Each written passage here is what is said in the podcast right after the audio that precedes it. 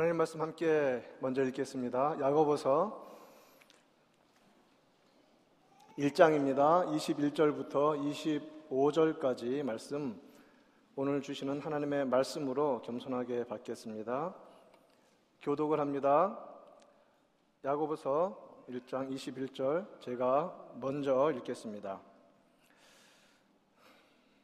그러므로 모든 더러운 것과 넘치는 악을 내버리고 너희 영혼을 능히 구원할 바 마음에 심어진 말씀을 온유함으로 받으라. 22절 너희는 말씀을 행하는 자가 되고 듣기만 하여 자신을 속이는 자가 되지 말라.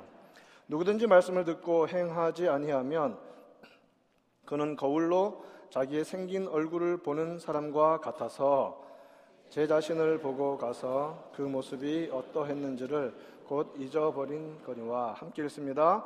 자유롭게 하는 온전한 율법을 들여다보고 있는 자는 듣고 잊어버리는 자가 아니요 실천하는 자니 이 사람은 그 행하는 일에 복을 받으리라.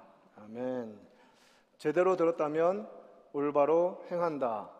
라는 제목으로 하나님의 은혜의 말씀 함께 받겠습니다. 성경에 대해서 제대로 배우지 않으면 쉽게 하는 오해가 있습니다. 무엇이냐면 구약과 신약이 나누어져 있다고 생각하는 것입니다. 그렇지 않습니다.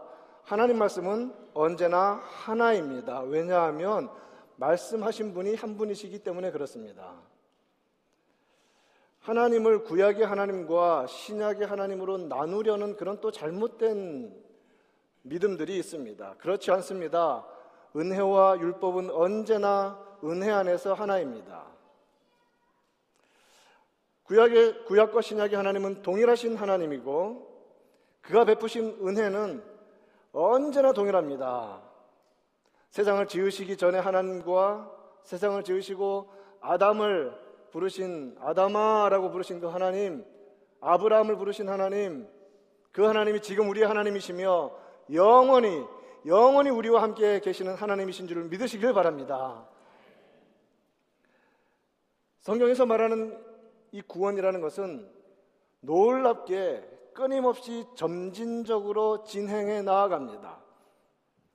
구원 역사는 조금도 흐트러짐 없이 하나님께서 세상을 만들기 전에 계획하신 대로 되어져 가고 있습니다. 그렇기 때문에 성도들이 세상을 보면서 죄악된 세상을 보면서 한탄할 수는 있지만 여러분 그러나 하나님에 대해서는 한탄하지 마십시다. 하나님이 계획하신 대로 세상은 되어져 가고 있기 때문에 그렇습니다.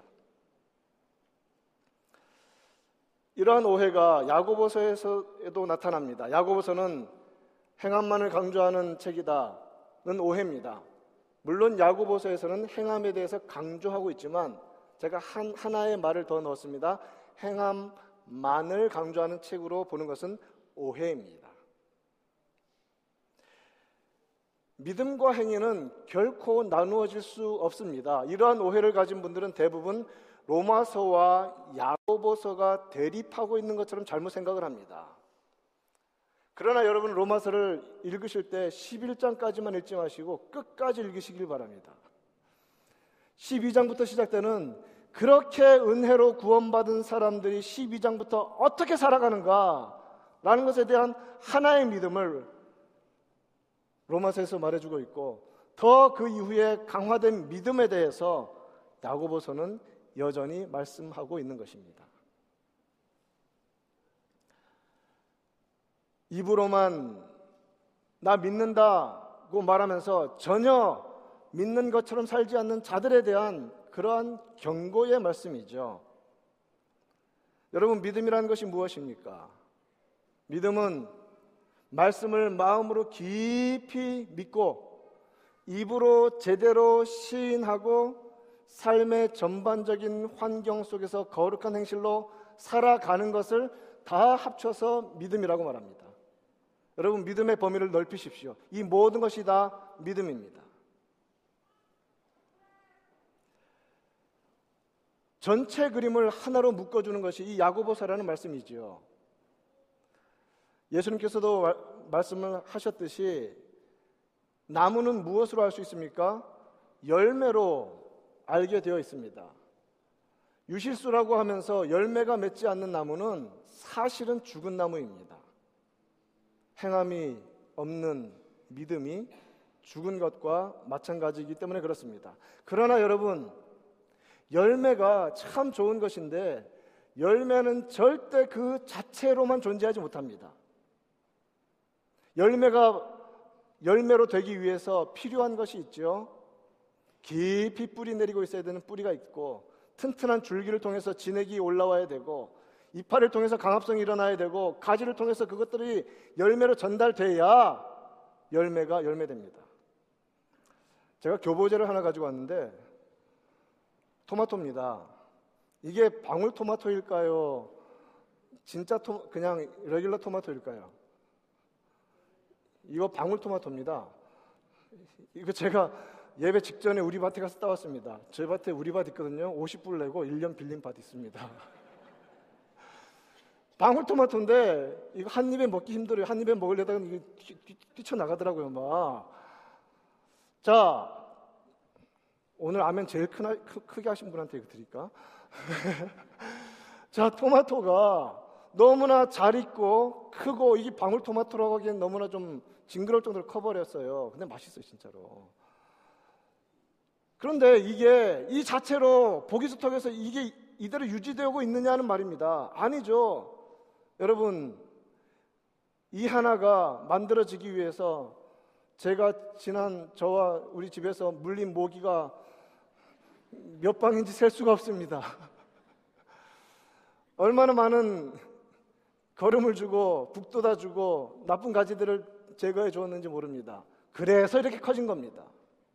열매는 그 자체로 존속하지 않습니다. 열매는 열매 되기 위한 무언가에 반드시 이어져 있어야 아름다운 열매로 튼튼한 열매로 생겨나게 되어 있습니다. 믿음의 행실도 그런 겁니다. 행함만 자꾸 강조했는데 행함이 안, 안 일어나죠. 왜 그런지 아십니까? 뿌리에서 단절된 상태에서 행함 아무리 백날 첫날 말해도 믿음은 절대 행함이 일어나지 않습니다. 오늘은 그 부분에 대해서 좀 같이 은혜를 받고 싶습니다. 어떻게 하면 우리는 정말 어, 믿음으로 살아가는 사람이 될 수 있을까?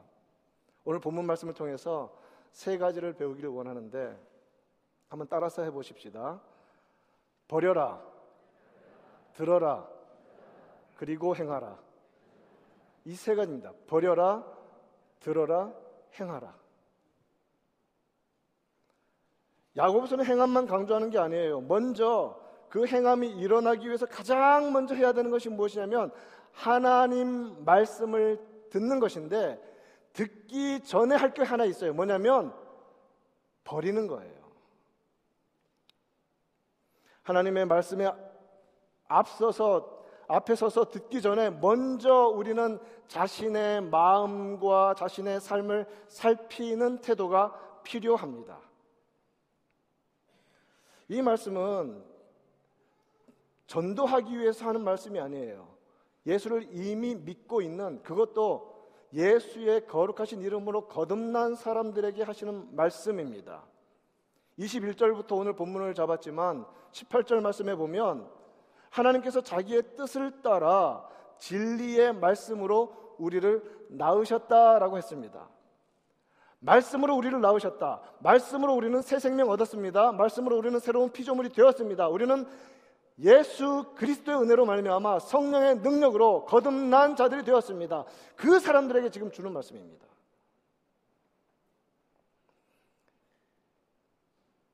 말씀을 받기 위해서 우리는 먼저 해야 될 준비가 하나 있는데 버리는 것이라고 제가 말씀드렸습니다. 무엇을 버리는가? 21절 말씀에 모든 더러운 것과 넘치는 악을 내어 버리라고 말씀하십니다. 더러운 것과 넘치는 악을 내어버려라. 내버리라는 말은 아포데메노이라는 헬라어 단어인데 이것의 원뜻은 겉옷을 벗는다라는 뜻입니다. 겉옷을 벗는다.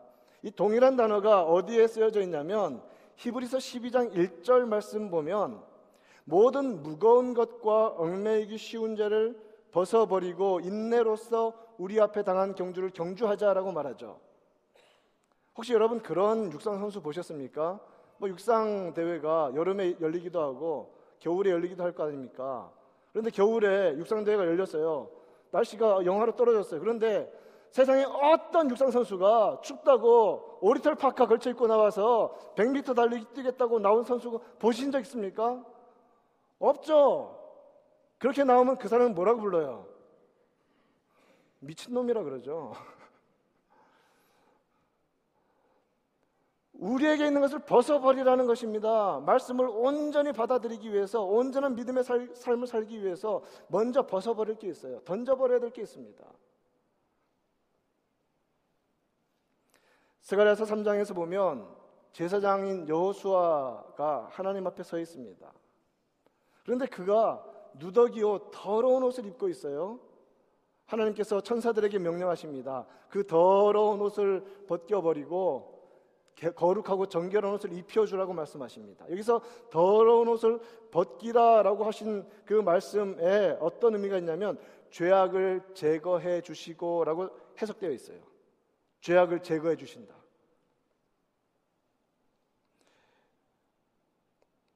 우리가 잘 알고 있는 소위 말하는 돌탕 뭐예요? 요즘 뭐 줄여쓰기 좋아하잖아요. 돌아온 탕자. 그래서 그 그렇게 이제 부르는데 돌탕. 우리는 다 뭐라고요? 돌탕이다. 그런데 둘째 아들이 집에 돌아왔을 때 그 아버지가 종들에게 제일 먼저 내렸던 그 오더, 명령은 무엇이냐면 제일 좋은 옷을 내어다가 입히라는 것이었습니다. 자, 제일 좋은 옷을 입히라는 그 명령 속에 포함되어 있는 가로쳐져 있는 굳이 묻지 않아도 해야 하는 일이 먼저 있습니다. 무엇입니까? 더러운 옷을 벗기는 건데 그것은요 알잖아요. 돼지 치는 곳에서 쥐염 열매 얻어 먹으려 해도 그것도 안 주고 돼지 먹는 것조차도 못 먹고 돼지똥 더덕더덕 붙어 있는 그 더러운 냄새나는 옷을 벗어버려야 제일 좋은 옷을 입을 수 있는 거예요.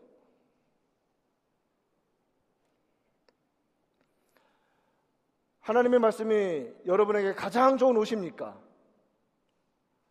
하나님의 말씀이 그렇게 여러분에게 가치 있는 것입니까? 정말 그렇다면 말씀 앞에서 그 말씀의 거룩함을 덧입기 위해서 먼저 우리가 내어버릴 것이 있다는 것입니다.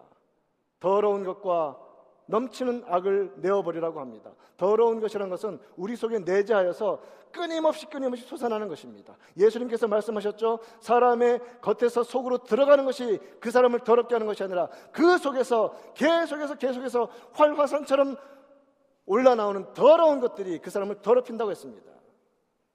죄악된 본성에서 얼마나 우리 속에 더러운 것들이 흘러나오는지 모릅니다. 계속해서 계속해서 닦아내라는 것입니다. 벗어버리라는 것입니다. 씻어내라는 것입니다.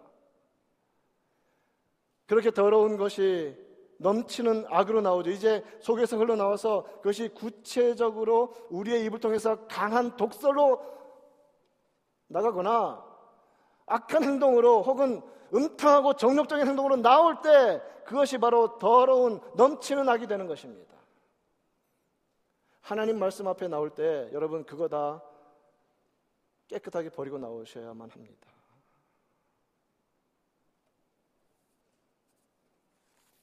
골로새서 3장에서도 내버리라고 말하는데 무엇을 내버리라고 하는가? 다 벗어버리라고 말하는데 무엇을 벗어버리라고 말하는가? 분함과 노여움과 악의와 비방과 너희 입에 부끄러운 말을 다 벗어버리라고 말합니다. 진리의 말씀을 받아들이기 위해서 가장 먼저 해야 할 것 여러분 회개하고 나오셔야만 합니다. 삶을 온전히 하나님 앞에 회개하고 주님 앞에 나와야 합니다. 그래서 예배의 초두에서 항상 기도할 때 우리는 회개의 기도를 빼놓지 않고 하는 이유가 바로 거기에 있습니다. 진리의 말씀, 정말 하나님의 거룩한 살아있는 진리의 말씀이 여러분에게 가장 소중한 것이라면 그 가장 소중한 것을 영혼에 심기 위해서 영혼을 오염시키고 있는 더러운 것들을 내어 버리십시오. 버리지 않는 이유는 무엇입니까? 하나님의 말씀에 대한 가치를 느리지 인정하지 않고 있기 때문에 그런 일이 벌어지는 것입니다. 그렇지 않습니까, 여러분? 온갖 더러운 것이 진리의 말씀보다 더 소중하니까 꼭 붙잡고 있는 거 아닙니까? 예를 들어 봅시다. 누군가 정말 호의를 베풀어서 최고급, 정말 최고급, 그냥 뭐 명품 중에 명품, 여러분 명품의 특징이 뭔지 아십니까? 대부분 우리가 이름을 모른다는 거예요. 저만 그렇습니까? 제가 알고 있는 것 정도는 뭐 명품으로 안 치고 보통 진짜 명품은 제가 이름을 모르더라고요. 진짜 좋은 차 이름도 모르겠고 진짜 좋은 뭐 가구 이름도 모르겠어요. 그런 특징이 있어요. 근데 누군가 정말 감당할 수 없이 좋은 거를 그냥 free 그냥 준다고 해 봅시다. 자 집에 딜리버리까지 해 줬어요. 그럼 여러분 먼저 먼저 무엇을 하실래요? 그 최고급 가구가 들어갈 자리를 어떻게 확보하실래요? 이민 오면서 수십 년 전에 사놨던 그 오래된 가구 어떻게 하실래요? 내 추억이 담긴 거니까 이곳 사실래요? 아, 집에 있는 것들 좀 이렇게 버리세요, 좀. 뭐, 천국 갈 때 가지고 갈 것도 아닌데 좀 막 많이 버리고 좀 헐렁하게 좀 사세요. 먼저 그런 것을 내버려야 가장 좋은 것이 그 자리에 들어올 것 아닙니까? 하나님의 말씀이 정말 그렇게 소중하다면 여러분 마음 가운데 있는 가치 없는 것들을 내어 버리십시오. 말씀을 듣기 위한 준비. 그래서 성도는 날마다 회개하는 자입니다. 말씀을 제대로 읽는 사람은 말씀의 은혜를 제대로 누리는 사람은 어떤 특징이냐면 끊임없는 회개의 자리에 살아요. 왜냐면 너무 민감해지거든요. 그래서 내 속에서 일어나는 그 모든 죄를 가지고 살 수가 없어서 끊임없이 하나님한테 회개하는 것입니다. 성도는 날마다 회개하는 자입니다. 날마다 더러워지는 옷을 깨끗이 빨아서 입고 있는 것처럼 입는 것처럼 우리가 하나님 말씀 앞에 말씀을 듣고 심령을 채우기 위해서 우리 죄악 가운데 있는 이 영혼의 상태의 죄들을 다 내어버리고 날마다 회개하는 자가 되어야 할 것입니다.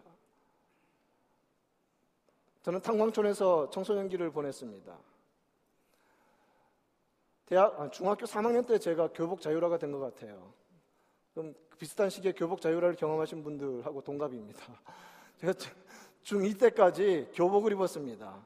탄광촌이라 그건 먼지 정도가 아니라 그냥 말 그대로 시커먼스예요. 도로 포장 안 돼 있어요. 탄 차들이 지금처럼 이렇게 뭐 이게 덮어 씌우고 운행 안 해요. 탄 잔뜩 싣고요. 그 기차로 싣고 가기 위해서 그 내려가는 그 길로 저는 매일 통학을 했습니다. 그러니 얼마나 먼지가 시커먼 먼지가 많이 나겠어요. 겨울은 좀 그대로 그래도 낫습니다. 왜냐하면 교복이 까맣거든요. 기억나세요? 이 후크 잠그고 모자 삐딱하게 쓰고 뭐 이렇게 하던 거. 그런데 문제는 이 여름이에요. 이 여름의 하복 위에 파란색, 하늘색 반팔 예, 밑에는 약간 회색 입고 이제 하, 아침에 학교 갔다 오면 난리가 나는 거예요. 땀 범벅인 상태에서 시커먼 뭐 먼지가 아니라니까요. 탄가루. 연탄 떼보셨죠? 그거 빤 그 탄가루가 휘날리는 곳에 학교를 갔다 왔다 생각해 보세요. 어떻게 하실래요? 내일 아침에 그 시커먼 옷을 그대로 입고 가야만 합니까? 아니죠. 그래서 학교 갔다 와서 제일 먼저 하는 일은 저는 상의를 언제나 매일매일 빨아서 다리는 일이었습니다. 여러분, 냄새나고 다리지도 않은 옷 입고 다니면 여자애들이 쳐다나 보겠어요? 그래도 깨끗하게 좀 빨고 싹 다려서 입고 나가면 은혜가 쏟아지겠죠? 날마다, 날마다 씻어야만 합니다. 여러분, 꼭 우리가 탄가루 휘날리는 탄광촌에 살고 있는 여름 하복 입고 살아가는 사람이라고 생각하십시다. 매일매일 그것을 깨끗하게 빨지 않으면 감당할 수가 없는 거예요. 이 더러움을. 날마다 성도는 회개하는 자입니다. 그 회개의 자리에서 그 깨끗함의 마음을 가지고 주님의 말씀을 사모하며 예배의 자리로 나와야 합니다. 여러분 예배의 자리로 나올 때 몸만 준비하지 마시고 영혼을 준비하시기 바랍니다. 영혼의 상태를 미리 집에서 다 정리하고 오십시오. 교회 오는 길에 절대 싸우지 마세요. 집에서 다 처리하고 오세요. 싸울 거 다 싸우고 회개할 거 다 회개하고 기쁜 마음으로 감격의 예배를 향해서 교회로 나오시기 바랍니다. 어떤 예배인데? 어떤 예배인데요? 일주일에 한 번 정말 온 정성 다해서 하나님 앞에 드리는 예배인데 감격이 넘치고 은혜가 넘치고 주시는 말씀이 영혼 속에 확 박혀야 되지 않겠습니까? 어떤 예배인데 회개, 회개하고 나옵시다. 정결하게 준비하고 나옵시다.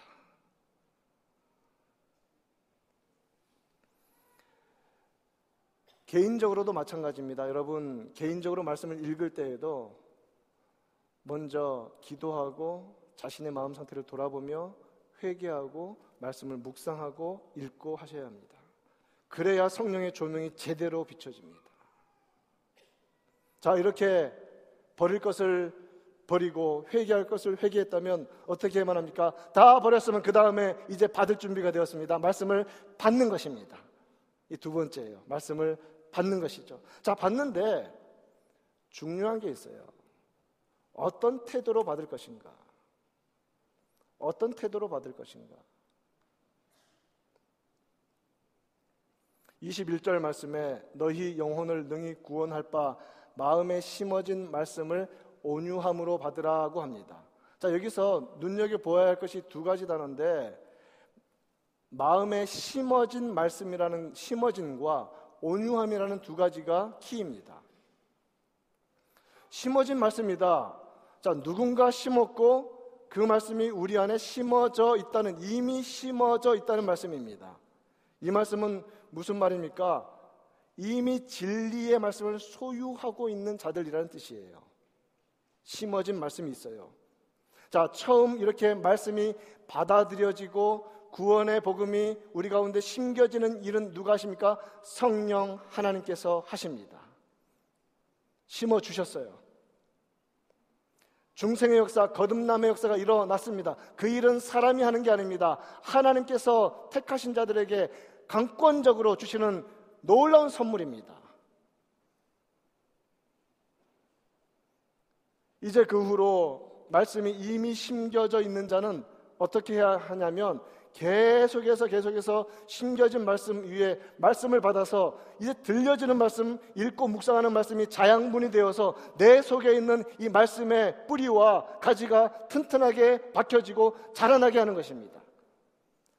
자양분은 심겨진 말씀의 자양분은 또 들려지는 말씀이고 선포되는 말씀입니다.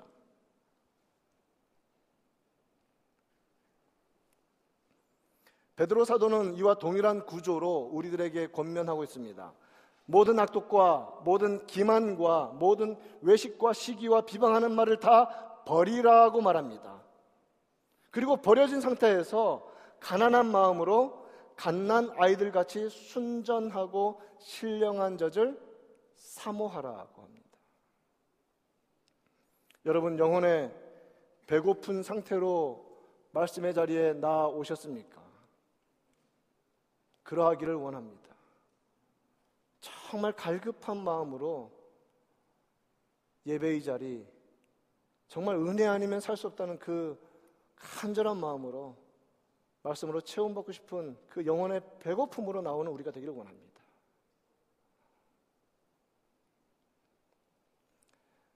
그 심어진 말씀을 우리가 이미 받아 또 들려지는 말씀, 선포되는 말씀을 양식으로 먹는데 어떻게 받아야 하는가? 본문에서는 온유함으로 받으라고 명령하고 있습니다. 온유함. 이 온유함이라는 단어는 헬라어로 프라우테스라는 단어인데 다른 단어로 겨, 어떤 단어로 번역할 수 있냐면 동일한 의미로 겸손이라는 뜻입니다. 선포되는 말씀을 무엇으로 받으라고요? 온유함 대신에 온유함도 마찬가지지만 똑같이 겸손. 말씀을 제대로 받는 자의 가장 바람직한 태도는 무엇이냐면 겸손입니다. 낮은 마음으로 받는 것입니다. 그 말씀을 아멘으로 동의하는 것입니다. 성령의 도우심으로 진리의 말씀을 수납하여 심겨진 말씀 속에 이제 들려진 말씀이 우리 가운데 들어올 때 겸손한 마음으로 받아들여서 우리 속에 있는 말씀의 가지가 더욱더 든든하게 자라나는 이 놀라운 은혜를 예배 가운데서 우리는 경험하게 되는 것입니다. 하나님의 말씀에 철저히 굴복시키는 우리가 되기를 원합니다. 순종적인 태도로 말씀 앞에 나아오는 우리가 되기를 원합니다. 그러나 요즘 세상의 문화가 우리로 하여금 말씀 앞에 겸손하게 엎드리는 자를 만들기보다는 말씀에 대해서 평가하기 쉬운 자로 만드는 경향이 아주 많습니다. 말씀을 너무너무 많이 듣다 보니까 착 서론만 들으면 알아요. 아, 오늘 이 말씀이구나.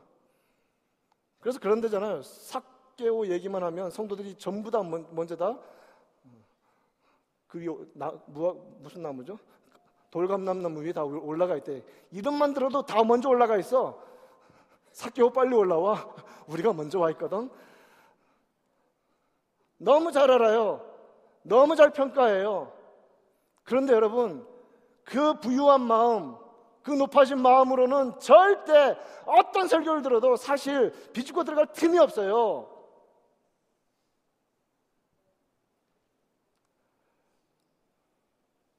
예수님께서 말씀을 듣는 마음의 상태를 네 가지 밭의 비유로 말씀해 주셨습니다. 씨앗은 말씀입니다. 말씀이 떨어집니다. 30배, 60배, 100배의 결실을 한 밭은 네 번째 밭이었습니다. 옥토라고 우리는 표현합니다. 그런데 그 마음을 누가복음에서는 착하고 좋은 마음이라고 말합니다. 하나님 앞에 착하고 좋은 마음은 무슨 마음일까요? 겸손한 마음이죠. 낮은 마음이죠. 들려지는 말씀에 아멘 하겠다고 기다리는 마음이죠. 그 마음으로 말씀을 들어야 선포되는 말씀이 열매로 내 삶 가운데 나타나게 된다는 것입니다. 순종하려는 준비를 이미 가지고 우리는 말씀 앞에 서야 할 것입니다. 말씀을 받을 때 겸손하게 받는 우리가 우리 모두가 되기를 간절히 축원합니다. 겸손한 마음으로 받으십시다. 그리고 겸손히 말씀을 받았다면 자연스럽게 어디로 이어져야만 합니까? 이제 그것이 행함으로 가는 거예요. 세 번째, 들려진 말씀을 겸손히 받아 행하는 것이 진실한 성도의 모습이고 어리석은 자가 되지 않는 그런 길입니다. 말씀은 왜 하십니까? 자녀들에게 심부름을 시킵니다. 가서 이거 좀 가지고 와. 네, 아빠 잘 들었습니다. 그 명령, 그 어, 심부름 시킨 의미를 저는 잘 알고 있습니다. 그리고 nothing happens. 그 말을 잘 들은 것입니까? 안 들은 것이죠. 말씀을 듣는 목적은 그 말씀에 순종하라고 말씀하시는 것입니다. 말씀하시는 하나님은 그 하나님의 말씀대로 순종하며 살라고 말씀하시는 것입니다. 요한계시록 1장 3절 말씀에서 이 예언의 말씀을 읽는 자와 듣는 자와 그 가운데 기록한 것을 지키는 자는 복이 있다고 말씀하셨습니다.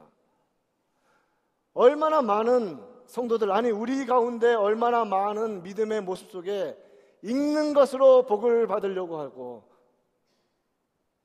듣는 것만으로 복을 받으려고 하는 그러한 편파적이고 제한된 믿음의 모습을 가지고 있을 때가 얼마나 많았습니까? 그러나 분명히 선언하십니다. 그 가운데 기록한 것을 지키는 것까지 말씀하십니다.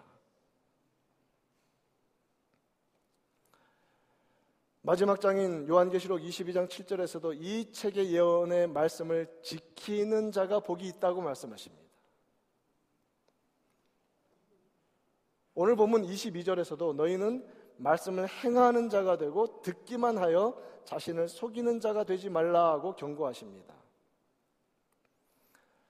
진리의 말씀을 들었습니다. 말씀을 알아들었어요. 하, 귀하신 말씀. 자, 그러면 많이 알아듣고 많이 깨달은 사람에게는 무엇을 요구하실까요? 알아들은 만큼 사는 것이 요구됩니다. 누가복음 12장에서도 물은 많이 받는 자에게는 많이 요구할 것이라고 말씀하십니다. 많이 맡은 자에게는 많이 달라 할 것이라고 분명히 말씀해 주고 계십니다. 그래서 이 진리의 말씀, 생명의 말씀, 하나님의 말씀은 많이 아는 것을 자랑할 것이 아니고 많이 깨달은 것을 자랑할 것이 아니고 그대로 순종하며 살라고 주신 말씀인 줄 믿으시길 바랍니다.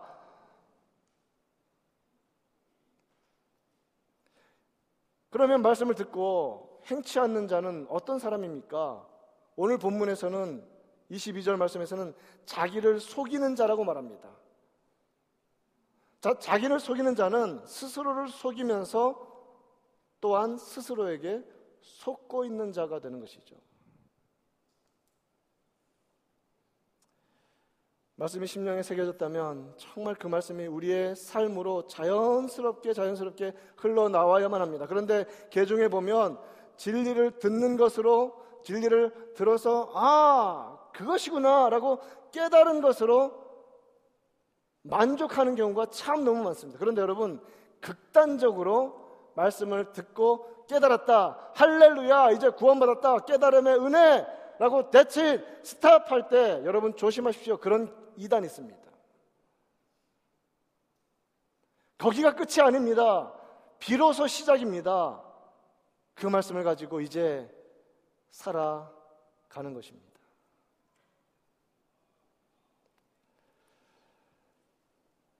어리석은 자라고 표현하죠. 그런데 23절, 24절에서는 어떻게 비유하고 있냐면 거울로 자신의 얼굴을 보는 사람의 예화를 들고 있어요.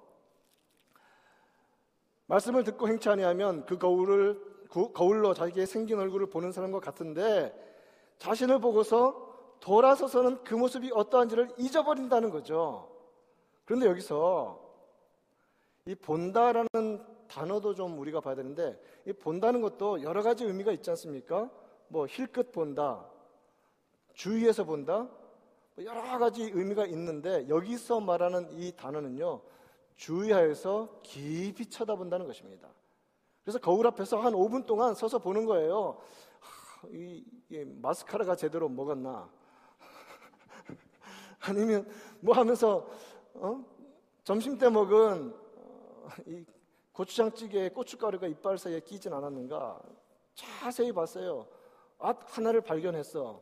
나가면 큰일 나죠. 이제 돌아서서 어떻게 하고 나가야 돼요? 제거하고 나가야죠. 그런데 돌아서서는 팍 잊어버리고 나가서 놀 재미에 빠져가지고 휙 뛰쳐나갔어요. 그러면 하, 오늘 역시 내가 마스카라가 제대로 먹었네. 사람들이 날 다날 날 쳐다보는 것 같아요. 왜요? 웃을 때마다 이빨 사이에 뻘건 고춧가루가 보이니까. 꼭 말씀을 듣고 행하지 않는 자는요, 자세히 자기 얼굴 다 뜯어보고, 아, 이 부분 고쳐야겠구나, 라고 말해놓고 돌아서서 잊어버리고 뛰쳐나가는 사람하고 똑같다는 거죠. 하나님의 말씀이 정말 우리의 영과 홍과 관절과 골수를 쪼개, 찔러 쪼개서 그랬던 것을 밝혀주다면 아, 그렇구나. 할렐루야. 깨달았네. 끝내지 말고 고쳐야죠. 그렇게 살지 말아야죠. 그게 믿음이 아닙니까? 그게 소위 행한다는 말 아닙니까?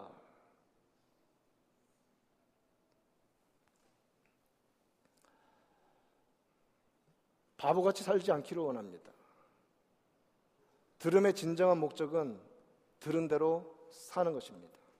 하나님은 우리, 우리로 하여금 움직이라고 말씀하시는 것이지 듣고 그 말의 의미를 그냥 머리로만 언더스탠드 하라고 주신 말씀은 아니라는 것입니다. 여러분에게 어리석은 질문을 하나 하겠습니다. 여러분, 어리석게 살고 싶으십니까? 복되게 살고 싶으십니까? 복되게 살고 싶죠. 그래서 제가 어리석은 질문이라는 거예요. 그런데 오늘 분명히 하나님의 말씀을 듣고 행치 않는 자는 거울을 유심히 쳐다보고 돌아서 잊어버리는 자와 똑같다 했지 않습니까? 어리석은 자라고 했어요. 그렇게 살 것인지 아니면 25절 말씀처럼 실천하는 자는 마지막에 이 사람은 그 행하는 일에 복을 받으리라 라고 말합니다. 요한계시록에서도 그 말씀을 읽고 듣고 지키는 자가 복이 있다고 말한 것처럼 이렇게 정결한 마음으로 받은 말씀을 지키는 자가 그 행하는 일에 복이 있다라고 말합니다. 예수님께서 자기를 찾아온 모친과 동생들이 밖에 있다는 말씀을 듣고 누가 나의 모친이며 누가 나의 동생들이냐? 하나님의 말씀을 듣고 행하는 자라고 말씀하셨습니다. 제자들의 발을 씻어 주신 다음에 제자들에게도 그렇게 하라 하시면서 너희들이 이것을 알고 행하면 복이 있으리라 이렇게 분명하게 말씀해 주셨습니다. 여러분 복은 어디에서 오는가? 웃으면 복이 옵니까? 웃으면 복이 온다고 그렇게 웃기려고 웃기려고 살다가 돌아가신 분들 여럿 되십니다. 이기동, 배삼룡. 웃으면 복이 오는가? 억지로라도 그냥 개그 프로 보면서라도 웃으면 복이 오는가? 아니요. 성경에서는 뭐라고 말하냐면 순종하면 복이 온다고 합니다. 우리 한번 따라해 봅시다. 순종하면 복이 온다. 순종하면 복이 온다. 순종할 때 복이 따라옵니다. 말씀대로 순종하면 하나님은 반드시 복 주십니다. 영원한 복을 주십니다. 자녀들에게 그 생명의 복을 주십니다. 하나님 말씀 붙잡고 덜덜 떨면서 순종하는 부모 보면서 엇나갈 자녀 하나도 없습니다. 순종할 때 복이 있습니다. 여러분, 야고보서에서는 행함을 분명히 말하고 있습니다. 열매로서 나타나는 신앙의 모습을 분명히 말하고 있습니다. 그러나 여러분 기억하십시오. 열매가 하나 제대로 맺히기 위해서 그 얼마나 많은 수고와 얼마나 많은 정결함과 얼마나 많은 에너지와 얼마나 풍성한 하나님의 은혜가 필요한지를 여러분 꼭 기억하시기를 바랍니다.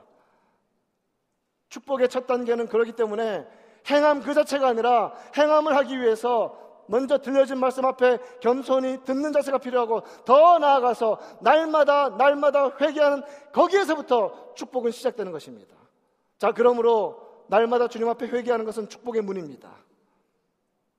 축복의 문으로 들어가십시오. 그리고 가난한 마음으로 배고픈 마음으로 겸손한 마음으로 하나님의 말씀을 날마다 먹으십시오. 그리고 말씀하신 것 순종하며 한 걸음 한 걸음 걸어감으로 말미암아 정말 하나님 앞에 섰을 때 착하고 충성된 종이라고 칭찬받는 우리 모두 되기를 우리 구주 예수님의 이름으로 축원드립니다. 기도합시다. 하나님 아버지 참으로 감사합니다. 야고보서의 말씀에서 우리의 믿음의 행함은 우리 스스로의 노력으로 되어지는 것이 아니라 하나님의 말씀 앞에 겸손히 엎드리며 먼저 우리 속에서 넘치는 이 죄악과 더러운 것들을 버림으로 가능한 것을 깨닫게 하시니 감사합니다. 주여, 우리 마음에 새겨진 대로, 심겨진 대로, 명령하신 대로 순종하며 나가는 우리가 되게 하여 주시옵소서. 예수님의 이름으로 기도합니다.